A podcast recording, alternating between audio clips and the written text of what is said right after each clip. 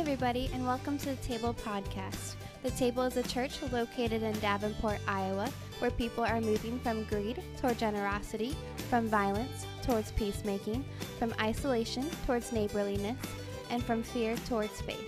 Today's podcast is Ask, Seek, Knock. Let's take a listen to Pastor Rob as he discussed Matthew chapter 7, verse 7 through 11. Ask and you will receive. Seek and you will find. Knock and the door will be opened for you.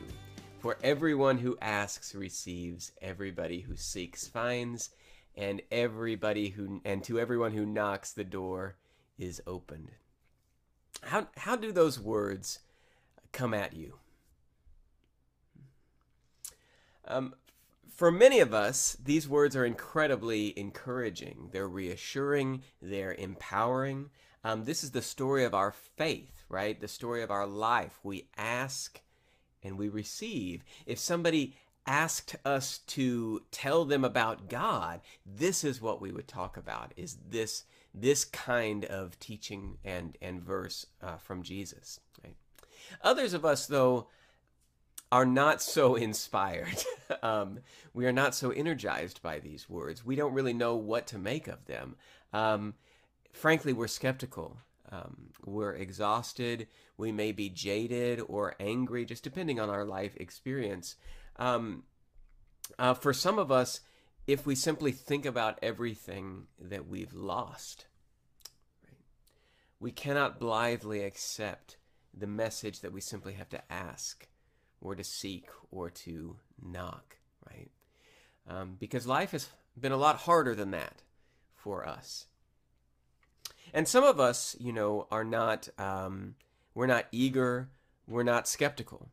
Um, but we, fi- we find these words compelling and we find them perhaps even beautiful, but we, we don't exactly know what to do with them, right? It, it's, it's difficult to know how to ask or what to ask for. We don't necessarily know what we are seeking and we, we don't really know what door we're supposed to be knocking on right? And so the range of you know reactions that people have to this part of the sermon on the mount um, it's it's all over the map.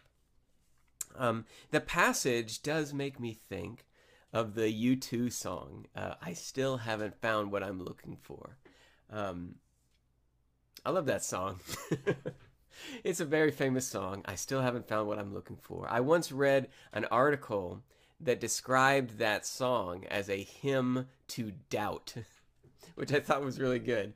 Um, the song articulates this yearning, right, and this desire and this kind of seeking that is never satisfied, right? A person who asks and never receives, right? Um, and the longing that this song tries to articulate is expressed across uh, many different planes of human experience. There's adventure and discovery. Um, there's a longing for love and physical connection with another person. Um, and there's even the desire that a person feels for doing what is wrong. Um, the most haunting verse of the song for me is the one that says, I have held the hand of the devil. It was warm in the night it, I was cold as a stone. Um, the song evokes this compassion for somebody who chooses evil, right? And the person is saying, I've done terrible things. I was desperate, seeking warmth in a night when I was freezing. That doesn't make a bad choice good, but that's where I was at. And I still didn't find what I was looking for. The anthem concludes with a series of Christian religious images and concepts, and, and the song proclaims a hope that these things are real and true, but still there is no resolution. The song ends where it began, with a, a kind of existential yearning. I still haven't found what I'm looking for it's one of the most famous songs in the entire world, and I think that it has meant something to so many people for so long. Because the desire and this restlessness and this feeling of being adrift and, or of questioning, questioning whether you have done what you should have done or understood what your purpose is in this life. This dissatisfaction, right, is a prominent feature of the human condition. And it shows once again just how much Jesus' teaching uh, goes against the grain. A lot of the things that Jesus says in the Sermon on the Mount and throughout the Gospels is really hard to accept because it it seems to suggest that something more and something beyond what we have experienced in our day to day is possible. So for Jesus to say, you will find, you will receive, right? Um, th- this is not a comfortable or an obvious truth for so many of us. It's not really what we want to hear. Just like love your enemies is hard to accept, um, ask and you will receive, seek and you will find is hard to accept. You know, you hear knock and the door will be opened for you, and you think, yeah, sure, sure, right? But this is the teaching. This is Jesus' word for us. It, that this is what he says. And so I, I, I, have two ideas, uh, two points I'd like to share about how we can hold to and follow this teaching. Um, but as I give my two points and my two ideas, I want to speak with humility. Because just like the sojourner in the U2 song. Right? We are all on a journal. Uh, uh, we are all on a journey of peril and delight that has prepared us in different ways to hear the good news that Jesus gives us. Okay. Okay. So here's the first point that I want to make, um, and and it is simply a reminder of what it is Jesus recommends that we ask for. Okay? Um, earlier in the Sermon on the Mount, and we had a, a sermon about this a few weeks ago, um, Jesus told us how to pray.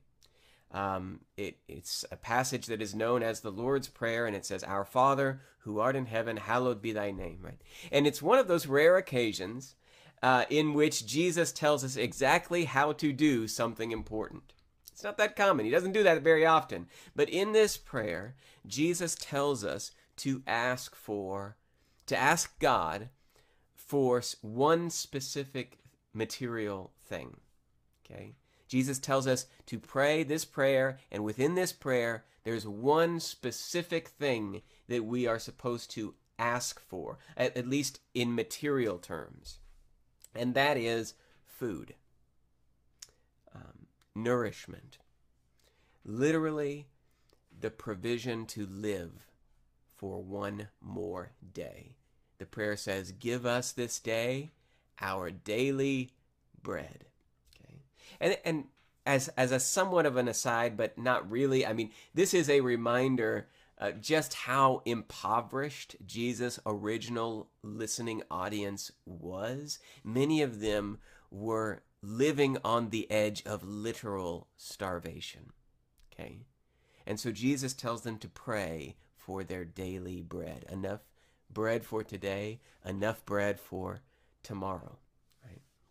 Now, later on in the Sermon on the Mount, we get to today's passage. And in this, Jesus says, if if we ask, we will receive, and if we seek, we'll, we will find. And then he gives an example to underscore the point. And what is the example that he gives?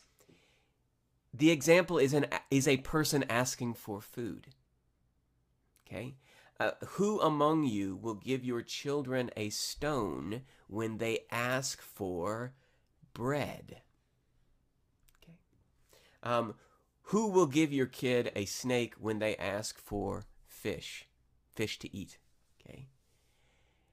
And so this teaching is ask and you will receive, but it's not anything under the sun, you know, that he's talking about. He's he's talking about food right?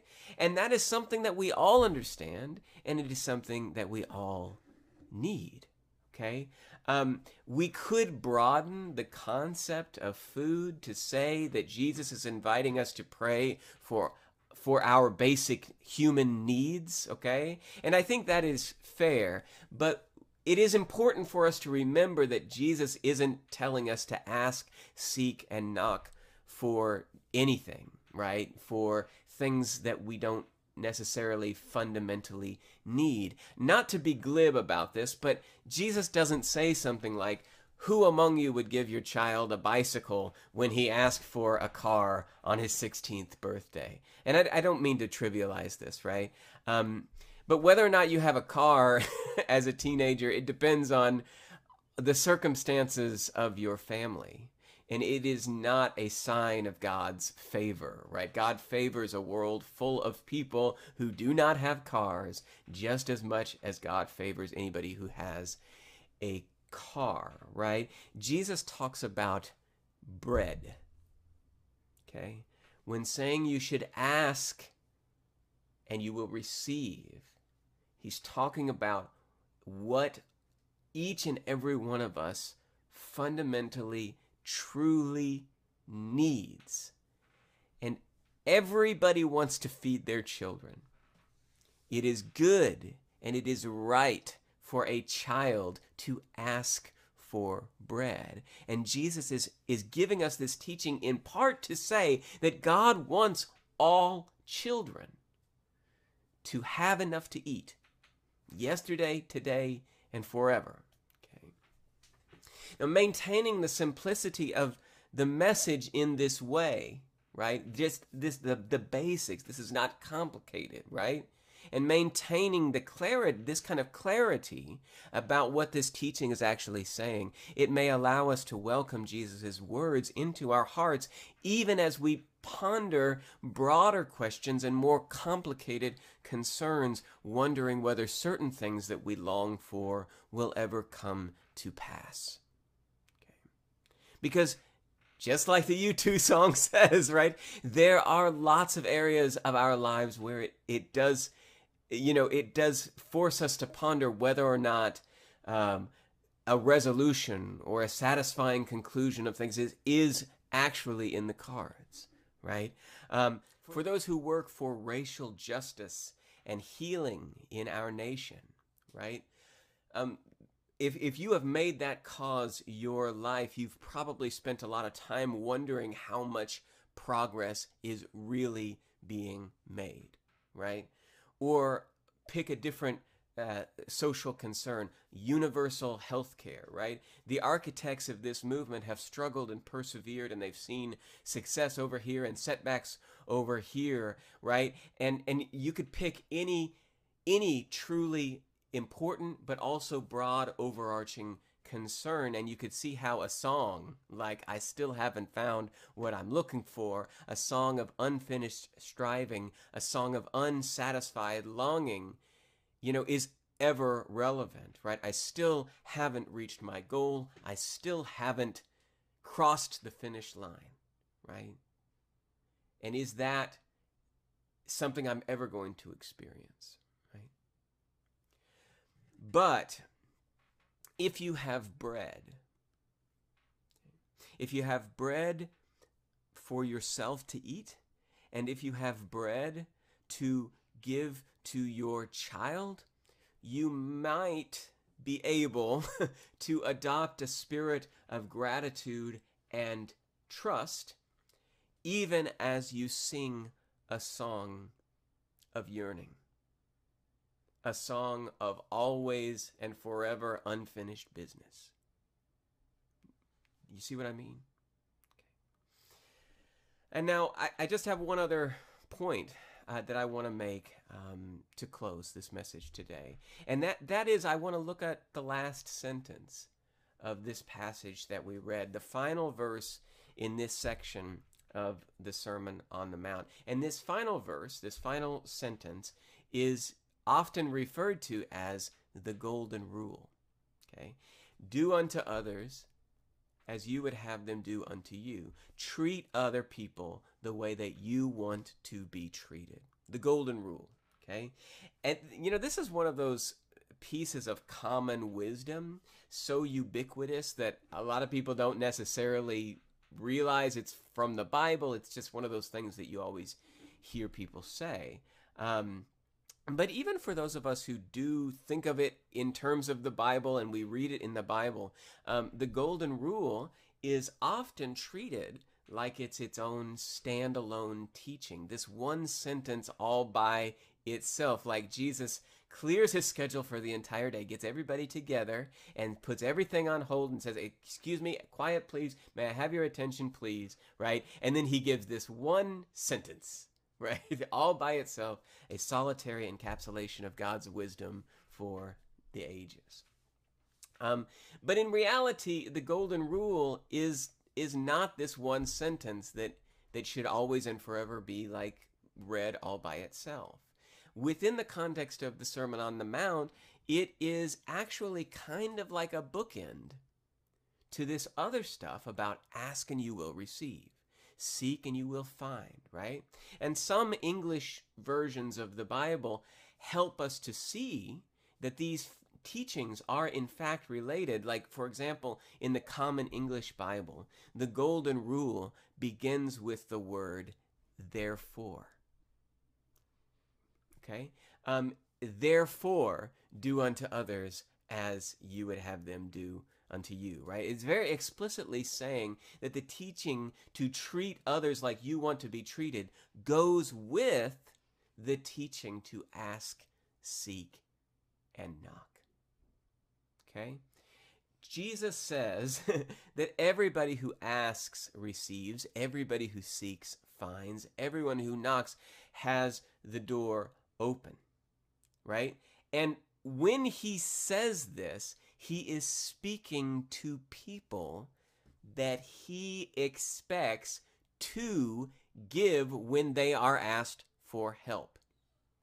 He says, Ask, seek, and knock to people that he expects will open the door when somebody else knocks. You, you follow me? Jesus is saying to his followers, when people come to you, everybody gets help. Nobody is turned away. And why is that? Well, it's because the disciples are citizens of the kingdom of God. They are followers of Jesus. And that's how followers of Jesus treat people. They give food to somebody who asks them, right? They provide help to those who seek it. They open the door when people knock. All who have needs get their needs met. And Jesus is telling them this is how you are to respond. When people who have needs reach out and they show up on your doorstep, okay? But meanwhile, he says to them, Guys, you are also God's beloved. Okay?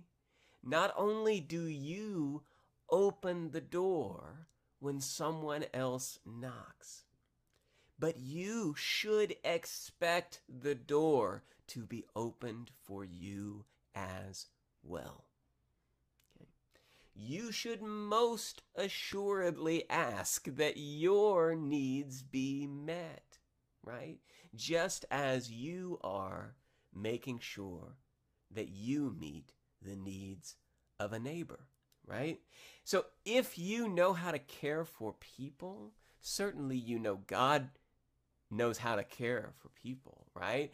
And if other people are worthy of your concern, certainly you are worthy of God's concern. Okay? So offer your neighbor the same help that you seek from God. And do not hesitate to ask for the very things that you freely give. Brothers and sisters, this is the law of the prophets. This is the truth of the gospel, and this is God's word for us today. Amen. Thanks for listening, everyone. For more podcasts, blog posts, or to make a financial gift, visit thetableqc.com. Have a blessed day.